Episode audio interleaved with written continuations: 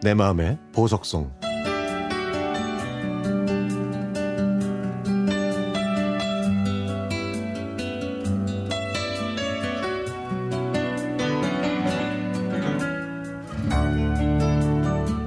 물건을 사러 오셨던 할머니가 급하게 다시 가게 안으로 들어오셨습니다.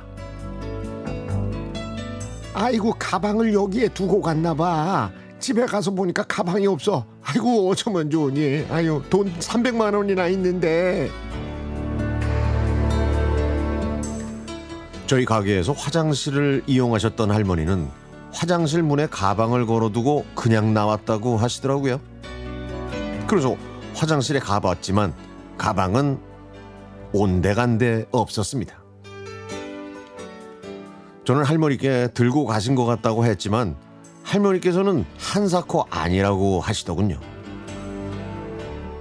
저는 할머니가 탔던 택시기사한테 전화를 걸어서 확인을 부탁했지만 택시 안에는 아무것도 없다고 했죠.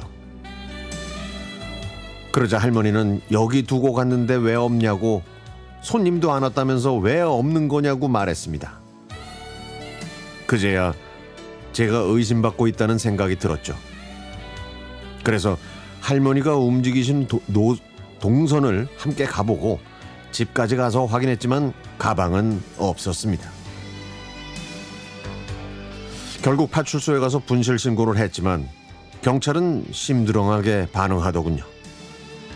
어르신들이 파출소에 와서 잃어버린 물건을 찾아달라고 하지만 결국에는 집에서 찾는 경우가 허다하기 때문이라고 했죠.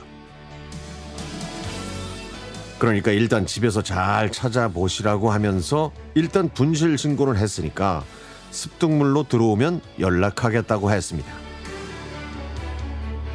하지만 저는 경찰한테 할머니의 입장을 설명하고 강하게 요구했더니 뒤에 있었던 경찰관이 접수하라고 하더군요. 그렇게 사건을 접수한 다음 경찰이 저희 가게로 왔습니다. 경찰은 택시 노선을 확인한 다음 택시 기사와 통화를 했죠. 택시 기사가 블랙박스를 확인하기 위해 파출소로 와주기로 했다고 했으니까 저에게는 이제 걱정하지 말라고 일상으로 복귀하라고 했습니다. 그리고 잠시 후 택시 기사한테 전화가 왔습니다. 블랙박스를 확인했더니 할머니는 가방을 들고 택시를 탔는데 하차해서 길을 건너다가 가방을 떨어뜨렸던 걸 확인했다고 했죠. 그 다음에는 경찰관한테 가방을 찾았다는 전화도 받았습니다. 할머니 집 맞은편 식당에서 그 가방을 주워서 보관하고 있었다고 했죠. 저는 일단 한숨 돌리고 도움을 준 경찰관과 택시기사에게 감사의 인사를 전했습니다. 그런데요, 다음날 아침에 눈을 떴는데 씁쓸한 기분이 들더군요. 가방을 찾긴 했지만 할머니를 도와드린다는 마음보다 제가 가방을 가져갔다는 의심에서 벗어나려고 애쓰는 모습 때문이었죠. 아, 철저히 자기 방어를 위해서 그렇게 열심히 뛰어다닌 건가? 난처하고 낯선 상황 속에서 저의 마음가짐, 삶의 태도를 발견했던 거죠. 이 경험이 저를 성장시킨 것이 아니라 제 마음을 위축시켰으니까 앞으로 이 일은 저에게는 잊지 못할 상처로 남아 있을 것 같습니다.